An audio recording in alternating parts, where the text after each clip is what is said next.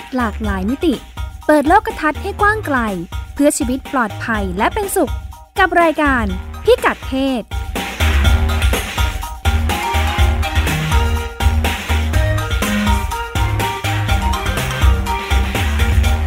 สวัสดีค่ะ ต้อนรับคุณผู้ฟังเข้าสู่รายการพิกัดเพศกับดิฉันนัชดาธราภาค และคุณพงศธรสโรธนาวุฒิค่ะ สวัสดีครับคุณผู้ฟังครับ วันนี้เราก็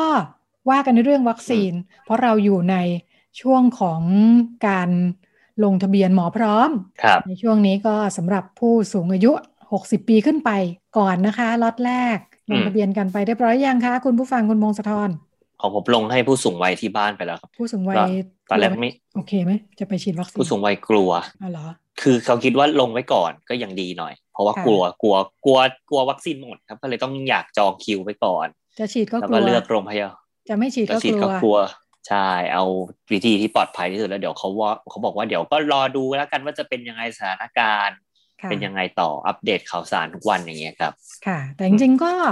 บ้านเราฉีดกันไปเยอะแล้วหลายครับแสนคนอยู่เนาะเพราะว่าอ่าบุคลากรอืมทางการแพทย์ที่เสี่ยงสูงก็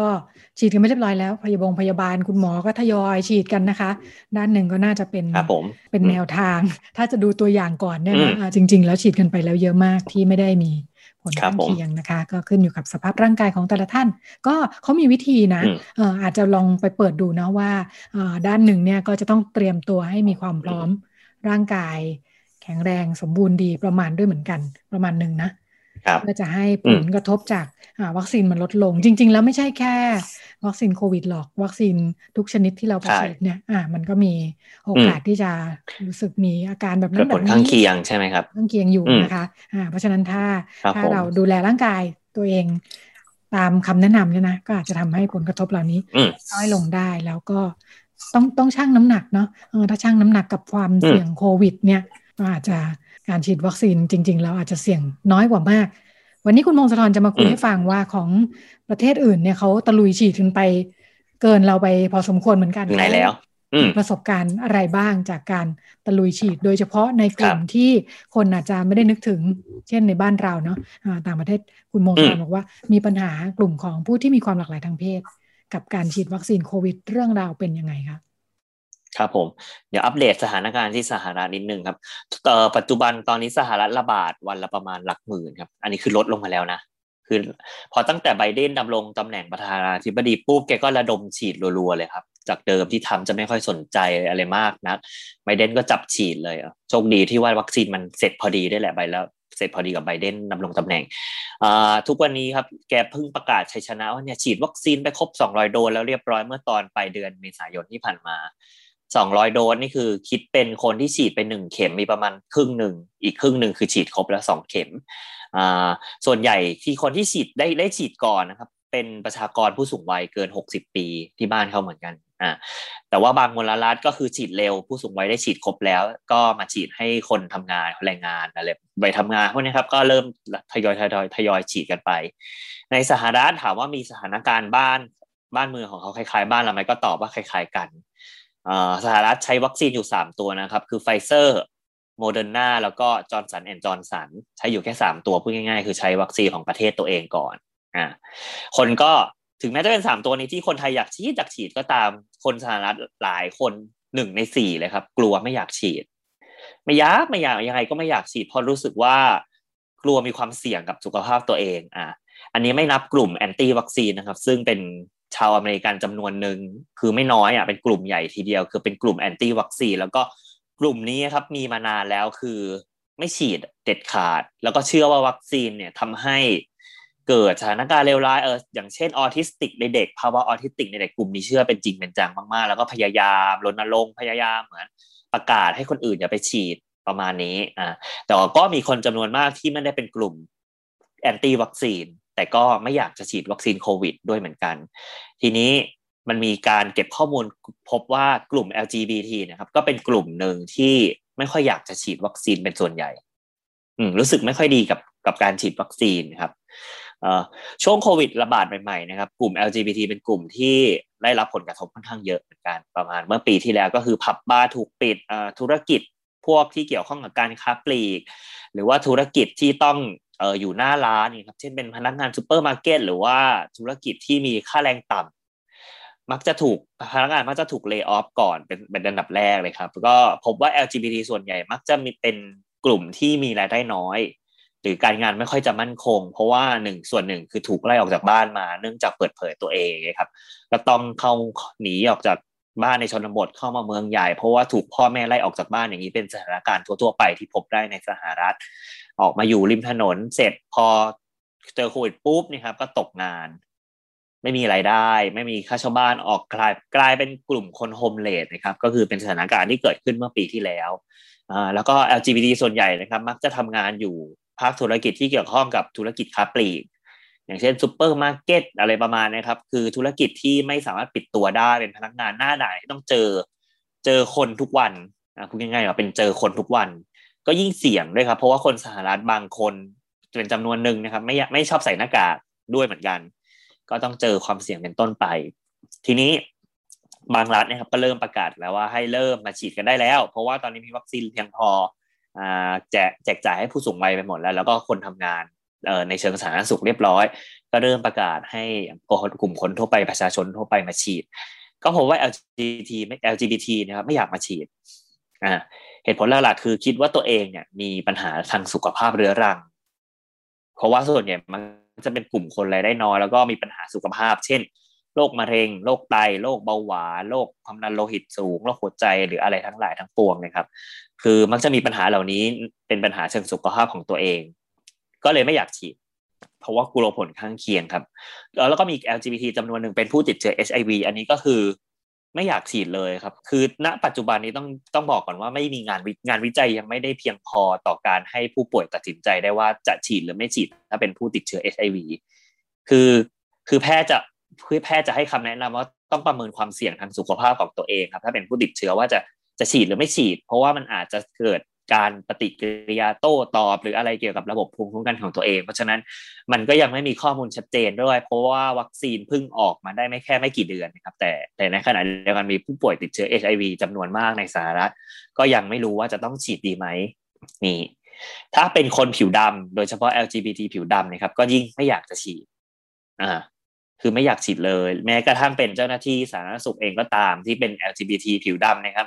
ก็พบว่าเป็นกลุ่มที่ไม่ค่อยอยากจะฉีดไวรัสมากกว่ากลุ่มอื่นๆ เขาก็เลยไปหาข้อมูลว่าทำไมล่ะ มันเปีเรื่องสีผิวเข้ามาเกี่ยวข้องหรืออะไรด้วยหรือเปล่า ในสหรัฐก็จะมีการแบ่งแยกสีผิวอยู่แล้ว แล้วก็เขาพบว่าเนี่ยครับกลุ่ม LGBT อันหนึ่งก็คือเป็น LGBT แหละก็เป็นกลุ่มคนที่สังคมมักจะละเลยสองเป็นคนผิวดำด้วยมักซึ่งมักจะเป็นกลุ่มคนที่สังคมมองในแง่ลบอยู่ตลอดเนี่ยครับ ก็คือกลุ่มนี้มักจะเชื่อว่าสาธารณสุขของประเทศเนี่ย ไม่ค่อยเป็นมิตรกับกลุ่มเป็นไม่ค่อยเป็นมิตรกับกลุ่มตัวเอง อืมเขาว่าที่ผ่านมาคือมันเคยมีประสบการณ์แย่ๆอย่างเช่น ถูกหมอปฏิบัติไม่ดีใส่ ถูกพยาบาลอย่างเงี้ยครับปฏิเสธการให้การรักษาแล้วก็ในประวัติศาสตร์เอ่อเรื่องการต่อสู้ทางสีผิวของสหรัฐเนี่ยครับ มันมีเคสที่เกี่ยวข้องกับระบบสาธารณสุขของประเทศด้วย แล้วเขาบอกว่าเคสนี้เป็นเหมือนเคสที่คนผิวดำนะครับจำจนวันตายเลยว่ามันเคยเกิดเรื่องแบบนี้คือ เมื่อประมาณ 40 ปีเอ้ยเมื่อประมาณ 40 ปีที่แล้วนะครับ มันเป็นการทดลองเรื่องโรคซิฟิลิสในกลุ่มคนผิวดำอ่า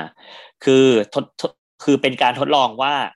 โรคซิฟิลิสจะส่งผลกระทบอะไรในระยะยาวต่อคนถ้าไม่ถ้าไม่ได้รักษา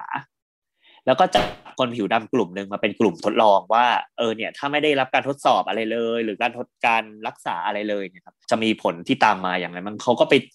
คือจับคนมาโดยที่ไม่ยอมรักษาให้ แล้วก็อ้างว่าเป็นเหมือนการทดลองทั่วไปไม่มีอะไรเป็นเกี่ยวเกี่ยวกับเรื่องการรักษาเลือดเสียในร่างกายครับผม ได้เงินค่าตอบแทนได้เงินค่าอาหารฟรีหรืออะไรเออถือเสียชีวิตในระหว่างทดลองก็มีเงินเงินช่วยเหลือให้อย่างเงี้ยครับ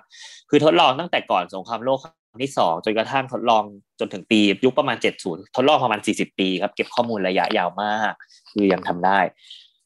ก็เรื่องแดงถูกรัฐบาลตรวจสอบพบว่าอ้าวมีทดลองแบบนี้ด้วยเหรอมันผิดจริยธรรมอะไรอย่างนี้ครับ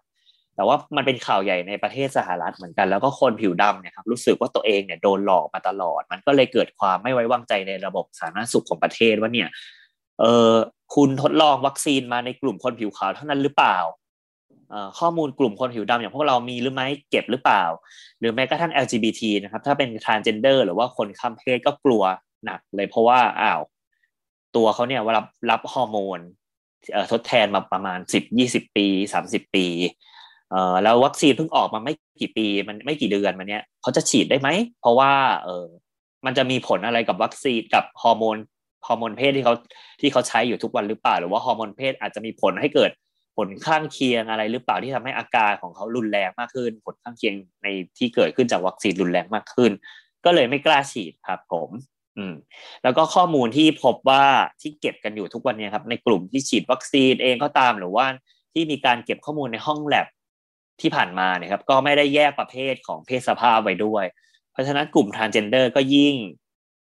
มีความไม่มั่นใจอยู่ลึกๆนะครับ แล้วก็เป็นคุณลักษณะอย่างหนึ่งของคนอเมริกันได้เหมือนกันว่ากลัวว่าเออว่ารัฐบาลเนี่ยจะเอาวัคซีนเนี่ยมาทดลองกับตัวเองอืมมาทดลองกับตัวด้วยกันมันก็เลยกลัวไม่กล้าฉีด แล้วก็ไม่คิดอยากจะฉีดด้วยเหมือนกันนะครับ เป็นสถานการณ์ที่เกิดขึ้นในกลุ่ม LGBT ปัจจุบัน แต่ว่าทางรัฐบาลก็เหมือน ปัจจุบันไบเดนก็พยายามพยายามหาเหมือนพยายามหาจุดกึ่งกลางให้ได้มากที่สุดนะครับ ก็มีการ ส่งเรื่องไปที่กระทรวงแรงงาน หรือว่าอะไรก็ตามบอกว่าเออนายจ้างเนี่ยสามารถสั่งให้ลูกจ้างไปฉีดวัคซีนได้ได้ไหมครับคือมีการส่งเรื่องไปไบเดนก็บอกว่า ถ้าอย่างนั้นก็ต้องให้ถ้าในเมื่อรัฐบาลสั่งแล้วไม่ทำก็ต้องให้เอกชนเป็นคนควบคุม เช่นว่าเออนายจ้างสมมติ LGBT ทำงานอยู่บริษัทเอ่อค้าปลีกแห่งหนึ่งก็ต้องให้นายจ้างนะครับเป็นคนสั่งลงไปว่าต้องมาฉีดนะถ้าไม่มาฉีด คุณไม่มีสิทธิ์มาทำงานอะไรอย่างนี้ครับ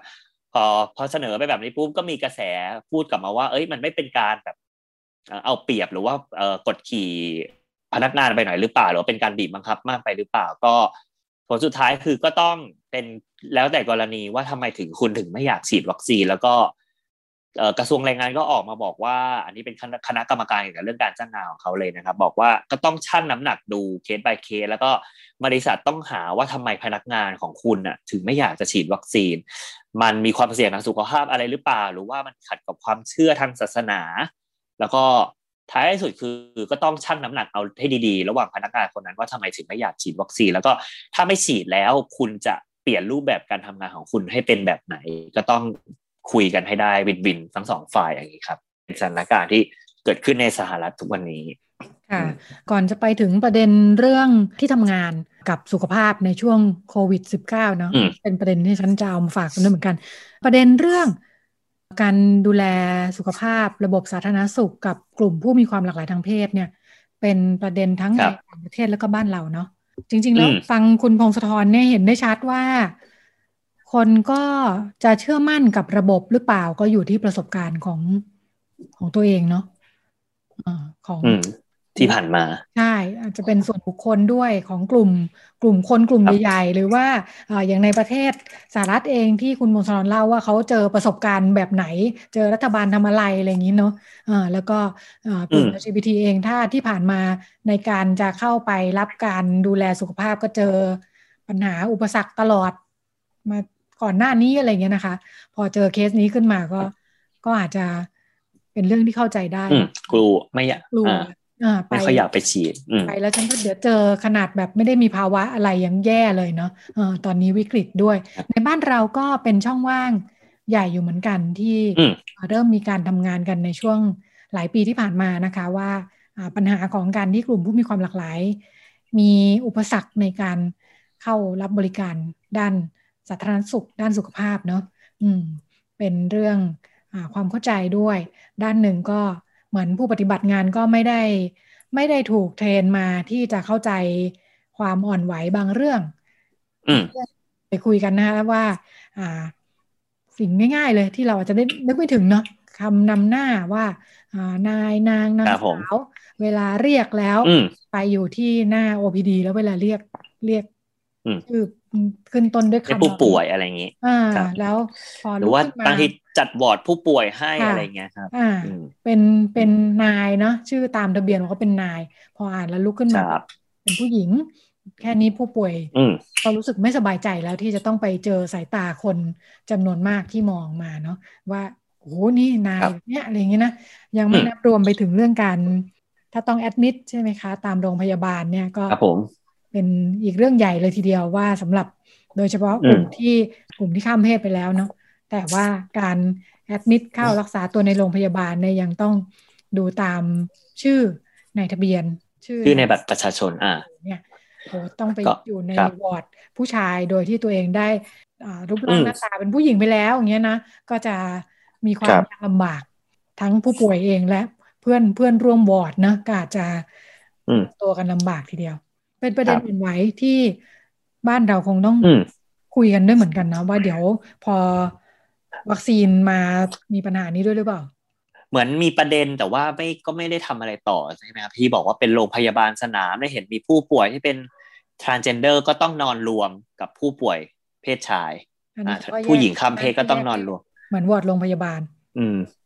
อืมก็คือแยกง่ายๆไปเลย แล้วก็เห็นบอกมีแซลแบบ เออเสียงดังวิดวายกระตู้วูก็เห็นแซลกันในเน็ต แต่ว่าก็ยังไม่เห็นภาครัฐหรือว่าใครมีเอ่อเข้าไปจัดการหรือเข้าไปทำอะไรค่ะก็เหมือนก็ยังต้องนอนรวมอย่างเงี้ยครับ ก็เห็นอย่างที่เราเห็นกันในตามภาพข่าวเป็นโรงพยาบาลสนามกัน ค่ะ ก็อาจจะต้อง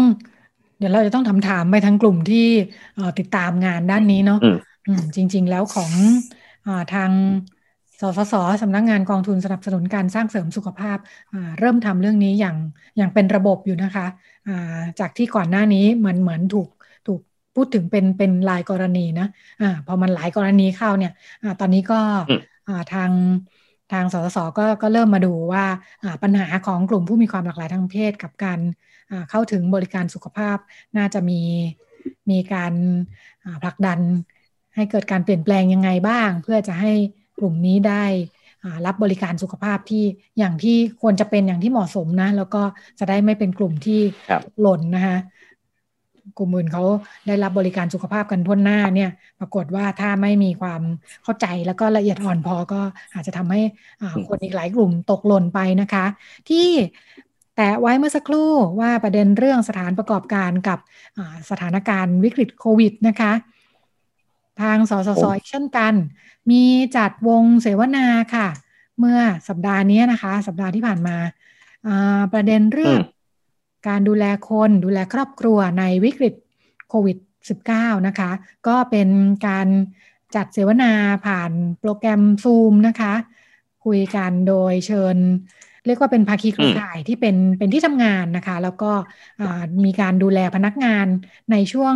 ในช่วงโควิด ซึ่งอ่าในช่วครังบช่วงระลอกสามของบ้านเราเนี่ยค่อนข้างชัดเจนเนาะว่าอืมการการติดต่อกันเนี่ยอาตอนแรกมันเป็นคลัสเตอร์ของสถานสถานบันเทิงใช่ไหมอ่าคนที่ไปอืมอาจจะทำงานหรือว่าไปท่องเที่ยวนะคะ แล้วก็พอติดกลุ่มใหญ่เนี่ย พอถัดจากนั้นเนี่ยเราก็จะเห็นเลยว่าตัวเลข ตัวเลขของผู้ติดเชื้อรายใหม่ หรือว่ากลุ่มที่มีความเสี่ยงเนี่ย มันขยับมาอยู่ที่บ้าน เนื่องจากครับทุกคนพอไปไปเที่ยวเนาะก็กลับมาอืที่มบ้านและอีกกลุ่มหนึ่งก็ไปทำงานอืมก็เลยกลายเป็นว่าตอนนี้สถานการณ์ของเราที่ที่คุณหมอพูดถึงกันเยอะนะคะ เวลาแถลงข่าวให้ตัวเลขเนี่ยก็จะบอกว่าอ่าแนวโน้มมันเป็นการติดเชื้อจากคนใกล้ชิดอ่าซึ่งสถานอ่าที่จากซึ่งคนจากใกล้คนในชิดบ้านเดียวกัน ก็คือคนในบ้านเดียวกันกับ ทำงานในที่เดียวกันอ่าเพราะว่ามันคือออืมใช้ชีวิตด้วยกันเนาะอยู่ด้วยกันทั้งวันทำงานไปคุยไป กินข้าวกลางวันกันไปเนี่ยนะถ้าไม่มีมาตรการดูแลระมัดระวังเนี่ย ความเชื่อว่าคนสนิทคนใกล้ชิดคนรู้จักกันไม่ติดเชื้อเนี่ยไม่ได้นะคะ ก่อนหน้านี้เป็นไหมคุณมงคลธรมันเหมือนมีความเชื่อนี้อยู่ในรอบๆตัว อย่างที่สัมผัสได้ว่ายังไงก็ไม่ติดจากคนในบ้านหรอก เออเหมือนแบบอ่าคนสนิทกันก็เป็นแต่เวลาไปประชุมเพื่อนกันเจอกันอย่างเงี้ยว่าระวังมาตลอดทางอืมพอเจอเพื่อนแล้วถอดหน้า ถอดหน้ากากคุยกันได้เนี่ยครับเออก็ก็ผมคิดก็ว่าเห็นอยู่นะเอออืมก็เป็นก็เป็นคนที่บ้านก็เป็นคือกลัวติดจากคนแปลกหน้าอย่าใช่งเงี้ยครับใช่อ่าทั้งทั้งที่ใช่ถ้าคิดดูดีๆ เนี่ยเอ่อดิฉันเองเนี่ยโดยการทำงานเราก็จะไปโน่นไปนี่หลายที่เนี่ยนะคนแรกที่ครับผมว่าไว้ใจไม่ได้เลยคือตัวเอง จนคิดอืมว่า เอ๊ะเราเนี่ย เป็นไปได้ไหมว่าเราอาจจะเป็นคนที่แข็งแรง มีเชื้ออยู่โดยอ่าที่เราไม่ได้เผยแพร่ไปถึงคนอื่นเนาะเออเพราะฉะนั้นด้วยวิธีคิดแบบนี้ครับดิฉันจะระวังตัวเองเป็นพิเศษเพื่อไม่ให้เอาอืมเชื้อที่อาจจะมีอยู่ในตัวเราเนี่ยไปติดคนอื่นหรือเปล่านะเออดิฉันก็จะใส่หน้ากากตลอดเวลาครับแล้วก็ระมัดระวังทุกอย่างตลอดเวลาอืมอืมเสมือนเป็นผู้ติดเชื้อซะเองเนี่ยนะคะอ่าก็เป็นเป็นมุมมองที่อาจจะสร้างความระมัดระวังได้ กลับมาที่วงคุยค่ะ ครับผม คนที่เรียกว่าเป็นเป็นสปิเกอร์นะ มาคุยให้ฟังว่าอืมประสบการณ์การดูแลคนดูแลพนักงาน ซึ่งจะต้องลุกลามไปถึงครอบครัว เขาทำยังไงกันบ้างเนี่ยอ่ามีสองสามที่นะคะ บริษัทไทยสมิธฮันเนสจำกัดมหาชนอยู่ที่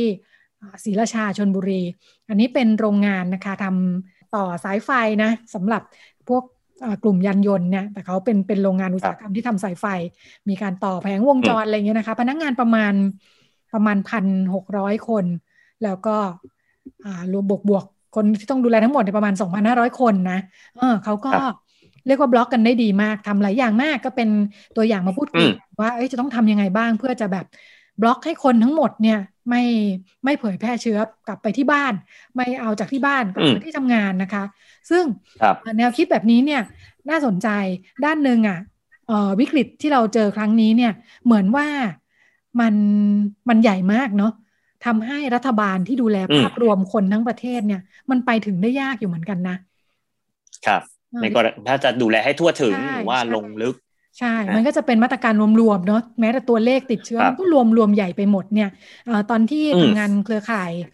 สถานประกอบการที่เป็นมิตรต่อ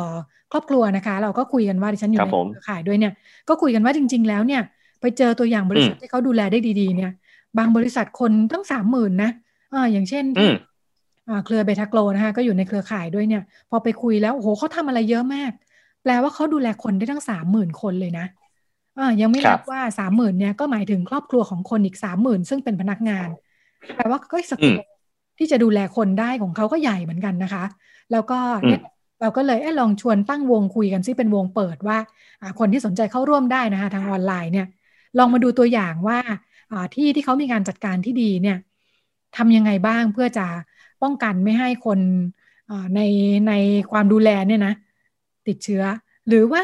ที่สำคัญอีกอันคือ ถ้าเกิดมีการติดเชื้อขึ้นมาเนี่ยมาตรการเขาเป็นยังไง ซึ่งบริษัทที่เป็นตัวอย่างที่ดีเนี่ยนะคะหนึ่งสองสามสี่ห้าเขาจะมีรองรับไว้เลยว่า ถ้าเกิดมีคนติดเชื้อปั๊บหนึ่งเขาต้องประกาศความรู้ยังไง เพื่อที่คนที่เป็นกลุ่มเสี่ยงสูงนะคะวงที่หนึ่งมันจะมีสามวงใช่ไหมเสี่ยงสูงเสี่ยงรองแล้วเสี่ยงน้อยเนี่ยทุกคนต้องมีข้อปฏิบัติหมดเลยว่าจะทำตัวยังไงบ้างเนี่ยตัวแทนจากไทย PBS คือคุณโกศลสงเนียมนะคะผู้จัดการฝ่ายปฏิบัติการทรัพยากรมนุษย์ ก็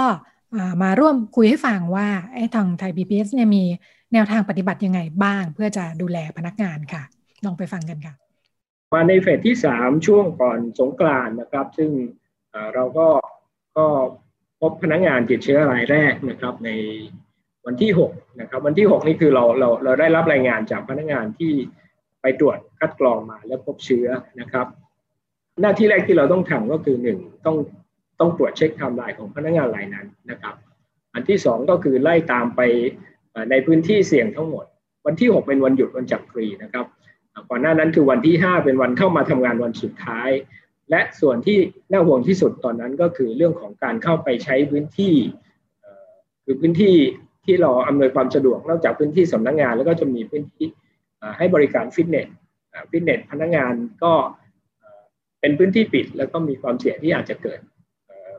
การแพร่เชื้อได้อย่างง่ายนะครับ ในช่วงนั้นก็ก็มีการสวอปกลุ่มนี้เป็นกลุ่มความเสี่ยงสูง เป็นลำดับแรกไว้ก่อนนะครับ แล้วก็ก็มีวิธีในการที่จะคัดกรองตรวจสอบว่าใครอยู่ในกลุ่มเสี่ยงที่เป็นวงแรกก็คือใกล้ชิดกับผู้ติดเชื้อก็คือเพื่อนร่วมงานนะครับ แล้วก็กลุ่มที่อยู่ในฟิตเนสกลุ่มที่สองลองถัดมาก็ถึงกระจายลงมาว่าจะเป็นถ้ากลุ่มที่หนึ่งเจ็ดกลุ่มที่สองก็ที่มีความเสี่ยงเพิ่มเป็นความดิกสูงไปนะครับ ก็มีการจัดคัดกรองกันนะครับหลังจากนั้นก็แจ้งทางหน่วยงานรัฐนะครับ ทางกทม ซึ่งจะมีเจ้าหน้าที่มาในการสอบสวนโรคมาช่วยในการให้ข้อมูลแล้วก็แจ้งลำดับว่าเราจะต้องทำอย่างไรในการปิดพื้นที่ทำความสะอาด และก็ระมัดระวังไม่ให้เกิดการแพร่กระจายเชื้อต่อไปในกลุ่มกลุ่มต่อไปเนี่ยนะครับ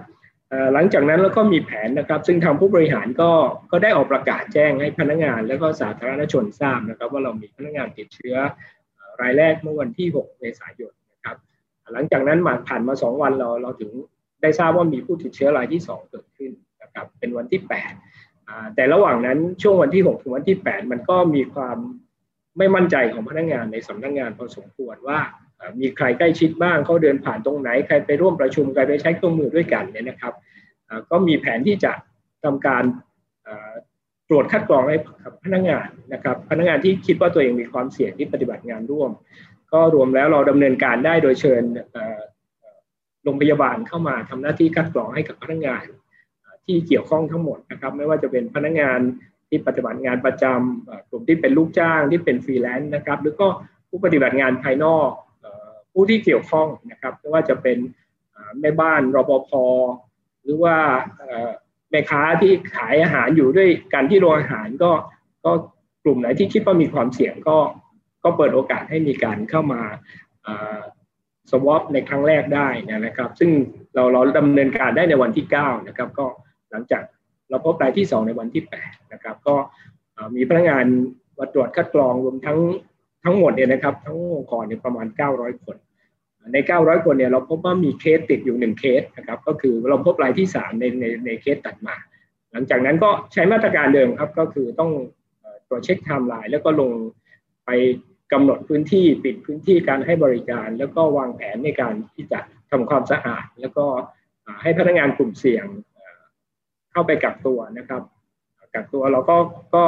ติดต่อกับทางกทม แล้วก็มี เจ้าหน้าที่มาอำนวยความสะดวกนะครับ ก็มีพนักงานบางส่วนที่เป็นครอบครัวเล็ก ๆ อาจจะอยู่ในคอนโดกับเพื่อนกับครอบครัวไม่สะดวก องค์กรก็จะจัดหาพื้นที่ให้นะครับ ก็โดยแยกไปกักตัวหรือว่าไปดูอาการอยู่นอกสถานที่นะครับ มีการหาโรงแรมหาที่พักให้นะครับ แล้วก็ดูอาการจนครบ 14 วัน แล้วก็กลุ่มเสี่ยงทั้งหมดเนี่ยนะครับ ทั้งสามเคสเรามาตรวจคัดกรองอีกครั้งหนึ่งในช่วง ประมาณวันที่12 13โดยโดยให้ทางโรงพยาบาลเข้ามาอำนวยความสะดวกเนี่ยประมาณ 90 ราย ก็สุดท้ายไม่มีการพบเคสเกิดขึ้นเพิ่มเติมนะครับเราเราเราถือว่าในในช่วงนั้นเนี่ยเป็นโอกาสอันดีอยู่อย่างหนึ่งนะครับ ในวิกฤตก็คือเราเราเกิดในลำดับช่วงแรก ๆ ของการแพร่กระจายเชื้อในในในเฟสที่สามเพราะฉะนั้นพนักงานมีความตื่นตัวแล้วก็มีความ ตระหนักมีการระมัดระวังกันกันอย่างเข้มงวดนะครับในพื้นที่ซึ่งปัจจุบันแล้วก็ work from home ก็ประมาณ 80%นะครับยกเว้นงานงานข่าวงานรายการนะครับ ก็ยังต้องทำหน้าที่กันอย่างอย่างเต็มที่ สิ่งเหล่านี้ก็ก็ก็เป็นเป็นส่วนที่ช่วยกระตุ้นให้พนักงานใช้ความระมัดระวังมากขึ้นนะครับ แต่ทั้งนี้ทั้งนั้นก็ก็ยังต้องต้องดูแลกันอย่างต่อเนื่องนะครับ โดยเฉพาะพนักงานที่อยู่กับครอบครัวเล็ก ๆ แล้วก็ บางคนอยู่ในพื้นที่ที่อาจจะมีความเสี่ยงเป็นจุดที่มีคัสเตอร์เริ่มที่จะแพร่กระจายมากขึ้นนะครับแล้วก็อีกกลุ่มหนึ่งพนักงานที่ยังต้องออกไปทำงาน ยังต้องไปรายงานข่าวอย่างไปรายงานข่าวที่คลองเตย ซึ่งซึ่งจำนวนเคสค่อนข้างสูงนะครับ ที่พื้นที่ต่างๆ ที่บ่อนไก่หรืออะไรต่างๆ เหล่านี้ พนักงานเหล่านี้ก็ก็มีความวิตกกังวลนะครับ แต่เราก็สื่อสารไปว่าเราเรานอกจากเขาระมัดระวังแล้วถ้าไม่มั่นใจ หรือว่าไปประสบว่าใกล้ชิดกับผู้ป่วยที่มีเคสเกิดขึ้น เราก็พร้อมที่จะให้ให้ดำเนินการตรวจ แล้วก็จัดหาสถานที่ในการกักตัวให้เขาโดยทันทีนะครับ นี่ก็ก็จะเป็นมาตรการหนึ่งที่ที่จะช่วยทำให้พนักงานมีความมั่นใจ แล้วก็สามารถปฏิบัติงานในภาวะวิกฤตนี้ได้ไปด้วยกันนะครับ ส่วนทางองค์กรก็ก็สนับสนุนเต็มที่ นอกจากนั้นเราก็ยังมีรายการพิเศษนะครับในช่วงเที่ยงถึงบ่ายสองถ้าสนใจก็ช่วยช่วยกัน นำเสนอให้ข้อมูลได้นะครับ ว่าเรามีรายการที่เกี่ยวข้องกับการแทบิเวสสู้โควิดก่อนหน้านั้นเนี่ยดิฉันมีโอกาสได้พูดคุยกับ ผู้ช่วยศาสตราจารย์ ดรนัสุดาเต้พันธ์นะคะเป็นหัวหน้าศูนย์ สุขภาวะทางจิต คณะจิตวิทยา จุฬาลงกรณ์มหาวิทยาลัย อาจารย์ก็เข้าร่วมในการเสวนาครั้งนี้ด้วยเนี่ยมีหลายประเด็นที่พูดพูดคุยกันค่ะ โดยในทางการดูแลจิตใจเนี่ยนะอาจารย์เต้นนัทสุดาเนี่ยบอกเลยว่า เอ้ยนาทีนี้เนี่ย ที่ทำงานเนี่ยดูแลเรื่องกายภาพเรื่องระวังป้องกัน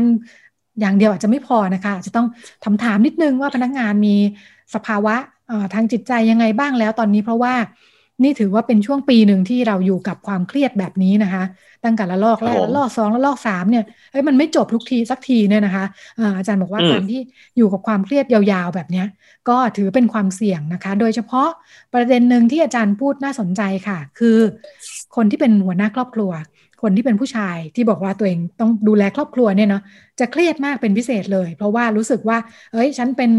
หัวเรี่ยวหัวแรงในการหารายได้ ต้องดูแลทุกคนให้ปลอดภัยเนี่ย อาจจะเป็นคนที่เครียดกว่าคนอื่นๆ อาจารย์ก็เลยมีข้อคิดมาฝากดิฉันเสียงของอาจารย์นสุดามาฝากกันในช่วงสั้นๆ ไปถึงคุณพ่อบ้านที่กำลังเครียดมากอยู่ตอนนี้ค่ะ ใช้คำว่าในสถานการณ์ที่เราเจอนะคะ อาจจะต้องเป็นจังหวะที่เรามา มามาทดสอบของมติฐานที่เรามีกับตัวเองกันก่อน คือจำเป็นหรือไม่ที่ต้องมีใครสักคนเป็นคนรับผิดชอบหลัก ในเรื่องใดเรื่องหนึ่งเนาะอยากให้มองตรงนี้ค่ะว่า โอกาสที่เราอยู่ในช่วงโควิด เนี่ย มันอาจจะเป็นช่วงที่เรามาดูสิว่าจริง ๆ แล้ว บทบาทในครอบครัวเราอะจากที่ราวางความรับผิดชอบไว้ที่คนใดคนหนึ่งอะมันควรจะเป็นจังหวะที่ ทุกคนในครอบครัวเข้ามามีส่วนรับผิดชอบซึ่งกันและกันหรือเปล่าเนาะแล้วก็ถ้าเกิดคำถามแรกเนาะอยากให้ถามอันนี้ในครอบครัวเรา เพราะว่าสิ่งที่เราเจอเนี่ยลองนึกนะว่าถ้าเราอยู่ในสถานการณ์อะไรที่มันไม่แน่นอนมาเป็นเวลาหนึ่งปีเนี่ย คนที่เป็นคนรับผิดชอบหลักกำลังล้าขนาดไหนกำลังเหนื่อยขนาดไหนเนาะดังนั้นเนี่ย ในครอบครัวอาจจะต้องเป็นถ้าถ้าคนที่เป็นคนรับผิดชอบหลักตอนนี้เป็นผู้ชาย จริงๆผู้ชายก็ถูกถูกภาพของสังคมเนาะใช่ไหมคะที่ที่วางไว้ว่าต้องเข้มแข็ง ต้องอดทน ต้องเป็นผู้นำแต่อยากให้มองกลับมาที่สถานการณ์ที่กำลังเจอว่าอดทนมาหนึ่งปี เข้มแข็งมาหนึ่งปี แล้วตอนนี้มันอยู่ในภาวะที่ว่าครบหนึ่งปีแล้วกลับมาพีคสุดเนาะในความเครียดในความกดดัน คนที่เป็นคนรับผิดชอบ ไม่ว่าจะเป็นผู้ชายหรือผู้หญิง หรือคนที่เข้มแข็งขนาดไหนก็ตามเนี่ยเขากำลังรู้สึกแย่ขนาดไหน เราเองก็อาจจะรู้สึกแบบนั้นได้ อยากให้ผู้ชายจริงผู้ชายก็กลับมาอ่อนโยนต่อตัวเองเมตตาต่อตัวเองได้นะ แล้วก็อยากจะบอกว่าจริง ๆ การอ่อนโยนหรือเมตตากับตัวเองเนี่ย มันไม่ใช่สัญลักษณ์ของของความอ่อนแอแอหรือความเป็นเพศหญิงเลยนะ แต่เป็นเป็นสัญลักษณ์ของการเป็นคนที่ถ้านึกถึงกลับไปไอ้ที่บอกว่ามีสติยอมรับคือคนที่สามารถยอมรับ แล้วก็ เป็นเจ้าเข้าเจ้าของความรู้สึกของเรา ว่ามันเจ็บมันปวดมันเหนื่อยได้อย่างเต็มที่ นั่นเป็นสัญลักษณ์ของความเข้มแข็งที่สุดที่เราสามารถยอมรับอารมณ์ตัวเราได้ ถ้าเกิดบอกข้อที่หนึ่งก็คือเราน่าจะมาทวนกันนะคะว่า จริง ๆ แล้วจำเป็นไหมว่าในครอบครัวต้องมีใคร เป็นคนรับผิดชอบหลัก ถ้าในสถานการณ์อย่างนี้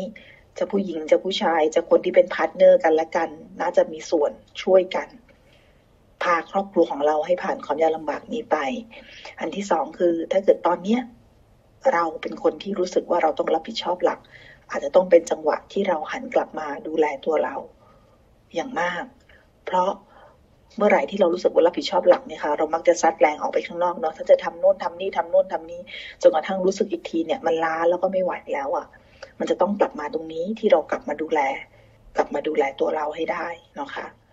แล้วก็เป็นเรื่องราวที่นำมาฝากกันในช่วงสถานการณ์โควิด ซึ่งกำลัง อยู่ในช่วงที่ก็ถือว่าอย่างเคร่งเครียดนะคะ แล้วก็หมดเวลาในช่วงนี้ ก็เดี๋ยวเราไปกันต่อในช่วงเรื่องเพศเรื่องลูกกับคุณหมอโอค่ะ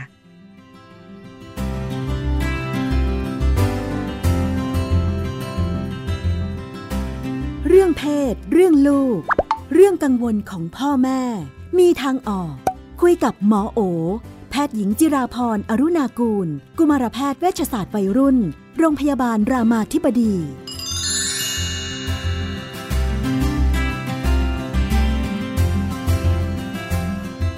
ช่วงเรื่องเพศเรื่องลูกเราก็อยู่กับคุณหมอโอนะคะ สวัสดีค่ะ สวัสดีค่ะ วันนี้อยากจะมาคุยกันว่าประเด็นใหญ่ ๆ เขาบอกว่าคนยุคนี้ไม่ค่อยอยากมีลูกเนาะเพราะว่าอุ้ยจะมีลูกคนหนึ่งนี่คิดแล้วคิดอีก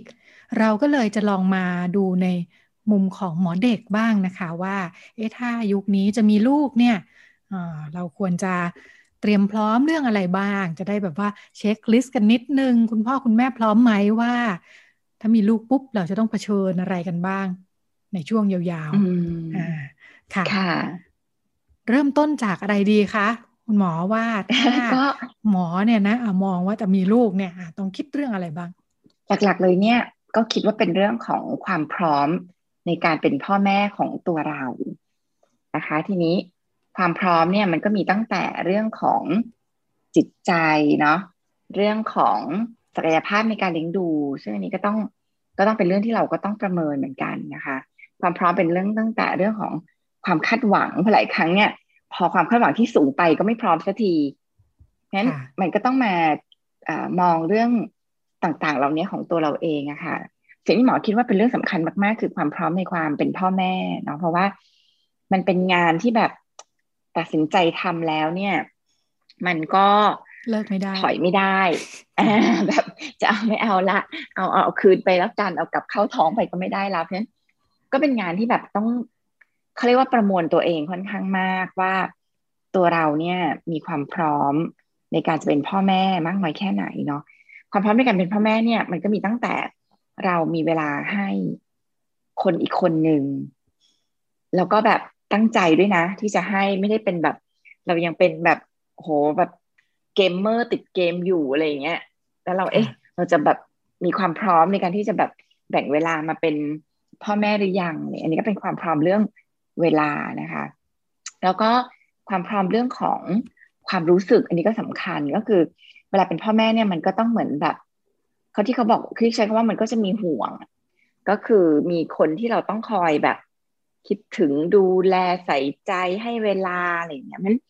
มันก็ต้องอาศัยความพร้อมที่เป็นความรู้สึกที่ค่อนข้างเยอะเหมือนกันว่า เออเนี่ยเราวันนี้เราเราแบบเราพร้อมไหมซึ่ง อันนี้แต่ละคนมันจะไม่เหมือนกัน คือบางคนเนี่ย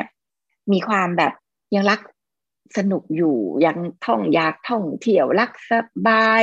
ไม่อยากตื่นซ้ายอะไรเงี้ยมันมันต้องเป็นความพร้อมที่เรารู้สึกว่า เออเราพร้อมจะปรับตัวที่เราจะดูแลคนอีกคนหนึ่งขึ้นมานะคะ อันนี้ก็ ก็เป็นเรื่องของความพร้อมของทางด้านจิตใจแหละว่าเราจะพร้อมเสียสละบางอย่างในชีวิตไหม เพราะว่ามันก็เป็นเรื่องของการต้องเปลี่ยนความสุขบางอย่างในชีวิตเป็นอีกรูปแบบหนึ่งนะคะอะไรที่เราเคยได้ทำบ่อยๆ เราอาจจะทำไม่ได้บ่อยนัก เมื่อกลายมาเป็นพ่อแม่ เช่นแต่ก่อนอาจจะเที่ยวกลางคืนอะไอสปา ดูหนังฟังเพลงตลอดอย่างเงี้ยอันนี้วิถีชีวิตมันก็จะปรับเปลี่ยนนั้น บางทีมันก็ต้องกลับมาถามตัวเองว่า ตรงนี้เรามีความพร้อมหรือเปล่านะคะ แล้วก็อีกอันนึงเนี่ยหมอคิดว่าเป็นความพร้อมทางด้านศักยภาพละเนาะเพราะว่าการเลี้ยงลูกคนหนึ่งเนี่ย มันก็เอาจริงคือมันก็ต้องมีต้นทุนหลายอย่างทั้งเรื่องของเมื่อกี้ที่เราพูดไปก็คือเรื่องเวลา ซึ่งเป็นเรื่องสำคัญมากพอสมควรเลยนะคะแล้วก็อีกเรื่องหนึ่งก็คือเรื่องทุนทรัพย์ก็ต้องบอกว่าเราก็ไม่ได้อยู่ในสังคมที่ เอื้อต่อการมีลูกได้ง่ายนะคะ คือค่าใช้จ่ายต่อการมีเด็กคนหนึ่งเนี่ย รัฐบาลให้แค่เท่าที่เข้าใจคือเดือนละหกร้อยบาท ซึ่งเอาจริงมันแทบจะไม่พอกับค่าอะไรใด ๆ แพมเพิร์ดอะไรต่างๆนั้นสิ่งเหล่านี้เป็นสิ่งที่เราต้องคิดว่าเออการเติบโตเด็กคนหนึ่งมาเนี่ย เรามีกำลังทรัพย์พอที่จะดูแลเขาไหม ซึ่งมันอาจจะเป็นไม่ต้องไปถึงขั้นแบบ ชีวิตอยู่ดีกินดีเลิศหรูนะคะ แต่หมายถึงว่าอย่างน้อยมันก็ไม่ลำบาก ไม่ลำบากเรามากขึ้นด้วยเนาะไม่ลำบากเราแบบจนเกินไปเนาะอีกอันหนึ่งที่อยากให้คิดก็คือ หลายคนลืมนึกว่าเราเองก็อยู่ในสังคมที่สวัสดิการรัฐเนี่ย ไม่ได้เอื้อต่อการดูแลคนแก่ เพราะฉะนั้นพ่อแม่เราที่เริ่มแก่ตัวลง เริ่มจะหางานทำไม่ได้นี่คือภาระที่เราต้องรับผิดชอบในฐานะที่จะเป็น พ่อแม่ของเด็กอีกคนหนึ่งอย่างเรียกไม่ได้นะคะหลายคนต้องดูแลปู่ย่าตายายด้วยซึ่งหมออยากให้มองภาพรวมตรงนี้ว่า เราไหวไหมเพราะว่าหลายครั้งเนี่ย พอมันมีทั้งลูกทั้งพ่อแม่ต้องดูแลหลายครั้งมันมันแทบจะรู้สึกว่าเฮ้ยเราเราเราเหนื่อยเกินไปแล้วเราไม่รอดนะคะ ก็อยากให้มองปัจจัยเหล่านี้นะว่า เออเราก็อาจจะต้องเป็นงานหลักในการดูแลคนสอง generation ตรงนี้เราไหวไหมเพราะว่าอย่างที่บอกก็คือคนแก่เราก็ไม่ได้มีเรื่อง สวัสดิการที่จะมาดูแลเรื่องความเป็นอยู่เนาะเบี้ยเลี้ยงคนชรานี่ก็เอาจริงก็แทบจะอยู่ไม่ได้อยู่แล้วนะคะ ในสังคมปัจจุบันจริง ๆ ถ้าไม่ได้มี support อื่นเนาะเช่นมีสวนทำผักปลูกผักการเกษตรอะไรของตัวเองนั้นสิ่งเหล่านี้ผมคิดว่าก็เป็นอันที่เราก็อาจจะต้องมองในด้านความพร้อมพื้นฐาน เพราะว่า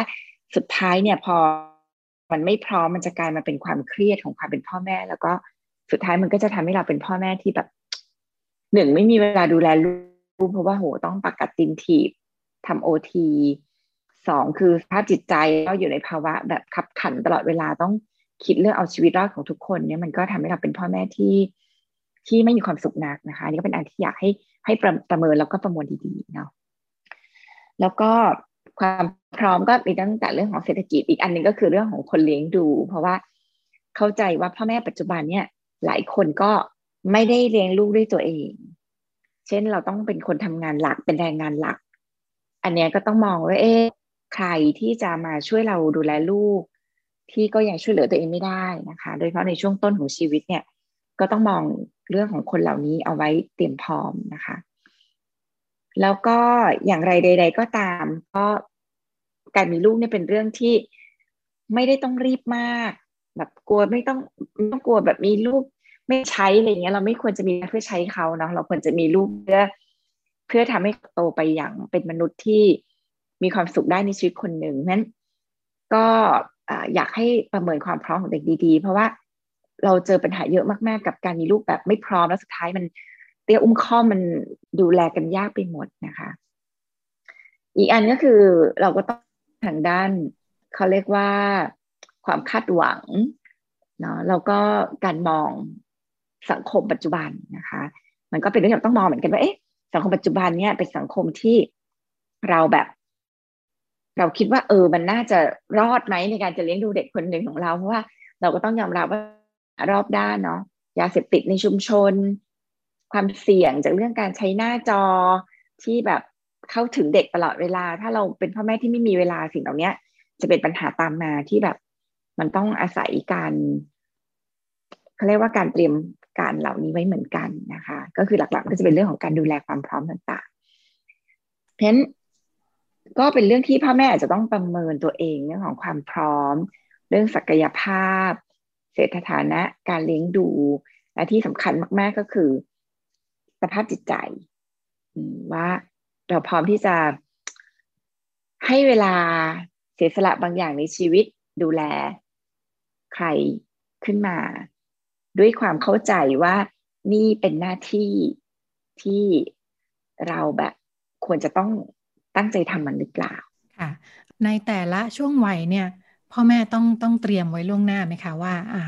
ปกติเขาเขามองกันยังไง ถ้าในแง่ของพัฒนาการเด็กด้วย แล้วก็จังหวะของชีวิตเนาะตรงนี้ต้องดูยังไงบ้างระยะยาวๆก็ถ้าให้แนะนำก็คือช่วงต้นของชีวิตจริงๆอะพ่อแม่หลายคนจะเข้าใจว่า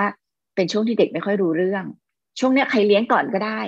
แล้วเดี๋ยวโตแล้วเราค่อยเอามาเลี้ยง หรือเราค่อยให้เวลา แล้วมันก็จะตรงกับจังหวะที่แบบบางทีพ่อแม่ก็เกาะร่างสร้างตัวในช่วงต้นนะคะ แต่จริงแล้วในทางทฤษฎีเนี่ยมันกลับกัน ช่วงต้นของชีวิตเนี่ยมันเป็นช่วงที่แบบเด็กเนี่ยจะพัฒนา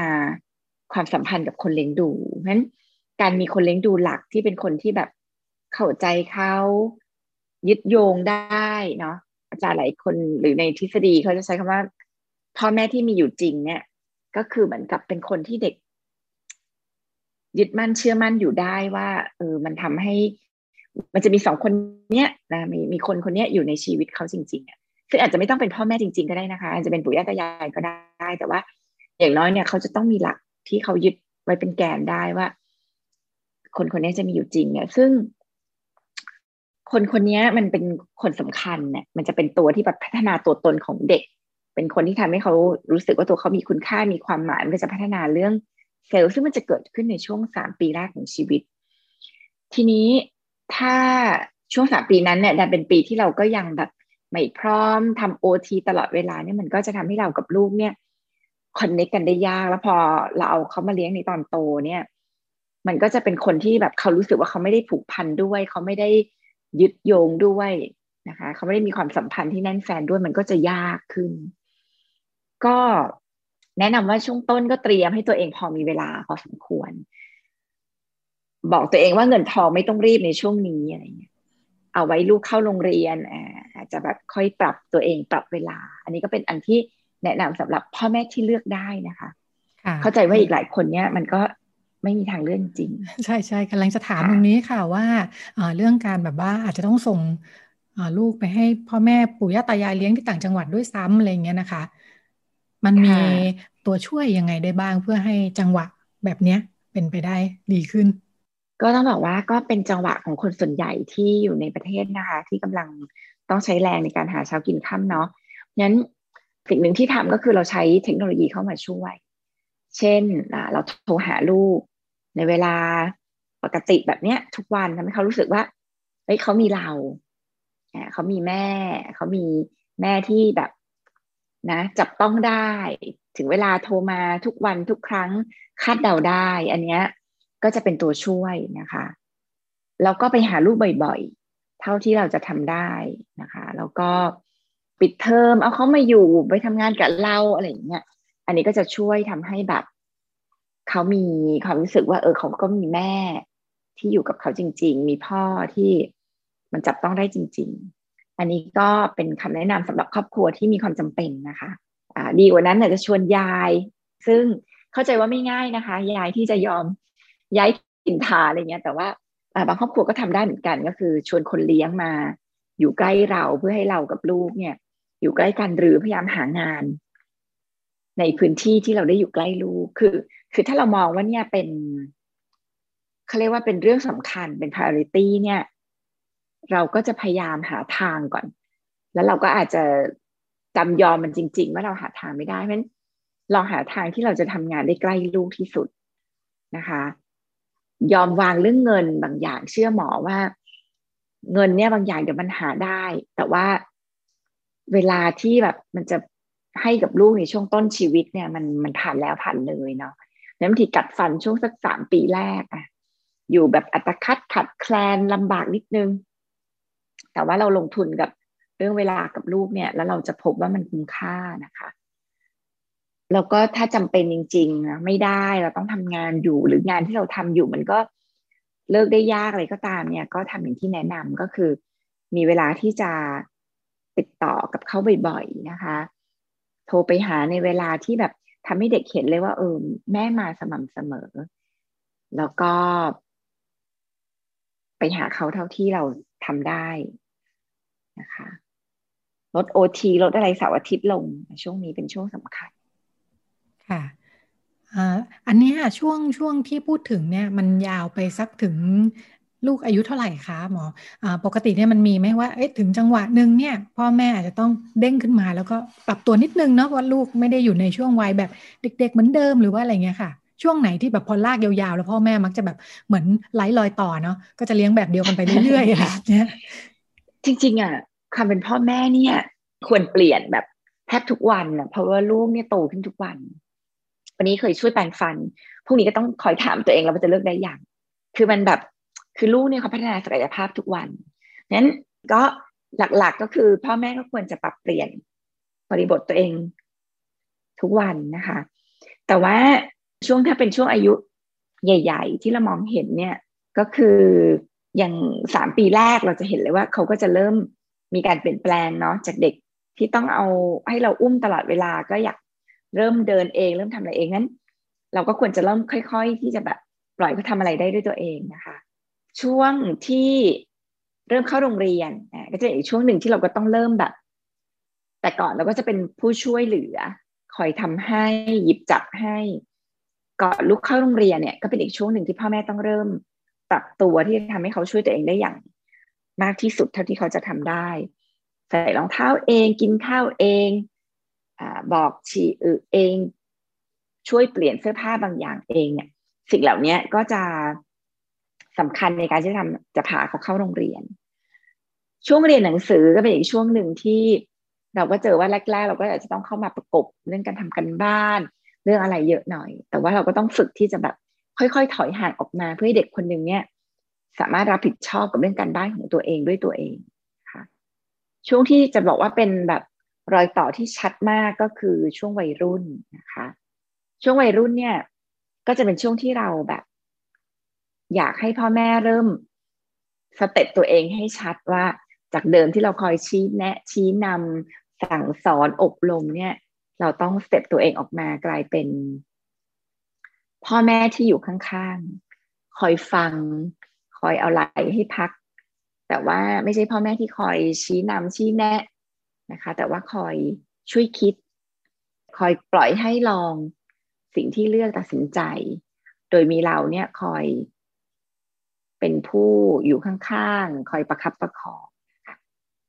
วัยรุ่นนี่ก็จะเป็นวัยที่เราเห็นชัดเลยว่าแบบต้องเปลี่ยนบทบาทละช่วยเหลือให้น้อยลง ปล่อยให้ทำให้มากที่สุด ปล่อยให้ตัดสินใจเอง เรียนรู้ถูกผิดเองให้มากที่สุด ปล่อยให้เรียนรู้จากผลลัพธ์ของทางเลือกให้มากที่สุด อันนี้จะทำให้เขาได้เติบโตขึ้นอย่างมาก ลูกวัยรุ่นเนี่ยดูหลายคนอาจจะอาจจะหวั่นๆนนะเวลายิ่งเห็นแบบว่าโอ้โหเด็กรุ่นใหม่เขาจะมีใช่ไหมแบบว่า เจนมิเลเนียลอะไรอย่างเงี้ยนะคะหมอรุ่นเด็กรุ่นใหม่เนี่ยอะไรคือ ความสนุกที่สุดของการเลี้ยงเด็กรุ่นใหม่ ซึ่งเขาน่าจะแตกต่างจากรุ่นก่อนหน้า ความสนุกก็คือความเปลี่ยนแปลงในทางที่แบบ อันนี้ก็พูดจากการมีลูกเองเนาะความสนุกก็คือเราสึกว่า เออ เขาเป็นเด็กที่แบบ ที่เราเห็นว่ามันต่างจากเราในวัยเด็กได้อย่างมหาศาลเรียนรู้เร็ว ความคิดสร้างสรรค์สูง แล้วก็ เป็นวัยที่แบบมีพลังอะแล้วก็กล้าหาญถ้าเราถ้าเราเลี้ยงเขาแบบที่เขาควรจะเป็นนะคะนั้นพอเราเลี้ยงให้เขาสามารถที่จะแบบมีความคิดสร้งสรรค์ มีความกล้าหาญเช่น เราไม่ต้องเลี้ยงให้เขาเชื่อฟังเราตลอดเวลา เราเลี้ยงให้เขาสามารถโต้เถียงกับเราได้เนี่ย เราก็จะเห็นแบบพลังของความกล้าหาญปิดเป็นตัวของตัวเอง เป็นเด็กที่เชื่อมั่น แล้วก็เป็นเด็กที่เขาคือความรู้ทุกอย่างมันเข้าถึงเขาได้เพราะนั้นก็จะเป็นเด็กที่แบบรู้เยอะฉลาด อันนี้เป็นอันที่เราเห็นนะแล้วก็มันก็เป็นความสนุกอะค่ะ มันเป็นความสนุกที่แบบเฮ้ยเราเป็นจะเลี้ยงคนคนหนึ่งที่ฉลาดกว่าเรา ที่แบบว่า เออเขาแย้งเราได้เขาเออเขาคิดได้ยังไงนะ ที่เขาจะแบบหาเหตุผลแบบนี้ เขาจะหาข้อมูลมาเถียงเราได้แบบนี้ เออมันก็เป็นความสนุกแบบหนึ่งเพราะว่าคิดว่าวัยหนึ่งในการเป็นพ่อแม่ในสมัยก่อนเนี่ย มันจะเป็นวัยที่เรารู้สึกว่าเราต้องแบกรับทุกอย่าง เราต้องรู้กับลูก เราต้องเป็นคนชี้นำลูกชี้แนะลูกนั้นพอมันแบกสิ่งเหล่านี้มาก็รู้สึกว่าเราก็ต้องแบบ เราต้องรู้เยอะเราต้องอชี้ถูกไม่ใช่ชี้ผิดอะไรเงี้ยแต่พอเรามาเป็นพ่อแม่ในยุคนี้เราพบว่าเฮ้ยจริงเราคือคนที่แบบเรียนรู้ไปกับลูกเราก็คือคนที่ เติบโตไปกับลูกหลายครั้งเราคือลูกศิษย์ที่แบบที่ลูกเราจะสอนเราหลายอย่างอะไรเงี้ยมันมันก็เลยเป็นความสนุกของการเป็นพ่อแม่ของเด็กยุคใหม่ เพราะว่ามันมันเป็นพ่อแม่ที่แบบเป็นมนุษย์มากขึ้นอะ มันไม่ต้องแบบเป็นเทวดารู้ทุกเรื่อง เป็นคนที่แบบต้องเสียสละต้องเป็นคนดีงามมันกลายเป็นว่าเราก็เป็นพ่อแม่ธรรมดาได้มากขึ้น เพราะว่าลูกเราก็เป็นมนุษย์ธรรมดานี่แหละที่ เขาก็เข้าใจความเป็นมนุษย์ธรรมดาของเราได้ว่าเราก็มีผิดมีถูก บางอย่างเราไม่รู้ เดี๋ยวนี้ลูกก็รู้ละว่าเราเนี่ยไม่รู้หลายอย่างเลยบางอย่างเนี่ยภาษาอังกฤษลูกก็สอนเราด้วยซ้ำว่าเออมันไม่ได้ออกเสียงแบบนั้นนะเนี่ยคือคือเรากำลังแบบอยู่กับมนุษย์ที่เขาไม่ได้โง่แล้วอะนั้นมันก็เลยเป็นความสนุกว่าเออ เราก็ต้องพัฒนาตัวเราให้ให้รู้มากขึ้นแล้วก็เราก็ต้องเขาเรียกว่าเขาเขาเรียกว่าเคารพ ความเป็นมนุษย์ของลูก แล้วก็เรียนรู้ไปกับลูก มันก็เป็นความสนุกแบบหนึ่งเลยที่หมอรู้สึกว่า เออมัน เออมันสนุกเดียมันนั่งตั้งตารอดูว่าเขาจะไปยังไงไปแบบไหนไปได้แค่ไหนเออก็สนุกดีค่ะพี่นุ่นในในในนี้พูดถึงตัวเองเลยนะ ที่กำลังเลี้ยงเด็กยุคมิเลเนียมขึ้นมาอะไรอย่างเงี้ยค่ะ ก็จริงๆแล้ว ไม่ใช่แค่สำหรับคนที่ตัดสินใจจะมีลูกเนาะสำหรับมีลูกแล้วเนี่ยก็อาจจะต้องอย่างที่คุณหมอว่ามีช่วงที่คอยสังเกตตลอดเวลาว่าพ่อแม่ควรจะรับมือเด็กในแต่ละช่วงวัยที่เติบโตไปทุกวันในยังไงบ้างนะคะ ก็เป็นเรื่องราวที่นำมาฝากกันค่ะ วันนี้หมดเวลาแล้วดิฉันกับคุณหมอโอลาคุณผู้ฟังไปก่อนแล้วก็พบกันใหม่สัปดาห์หน้า สวัสดีค่ะ สวัสดีค่ะ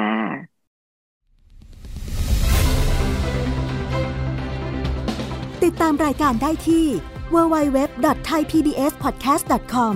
แอปพลิเคชัน Thai PBS Podcast หรือฟังผ่านแอปพลิเคชัน Podcast ของ iOS Google Podcast Android Podbean SoundCloud และ Spotify ติดตามความเคลื่อนไหวของรายการและแสดงความคิดเห็น โดยกดถูกใจที่ facebook.com/thaipbspodcast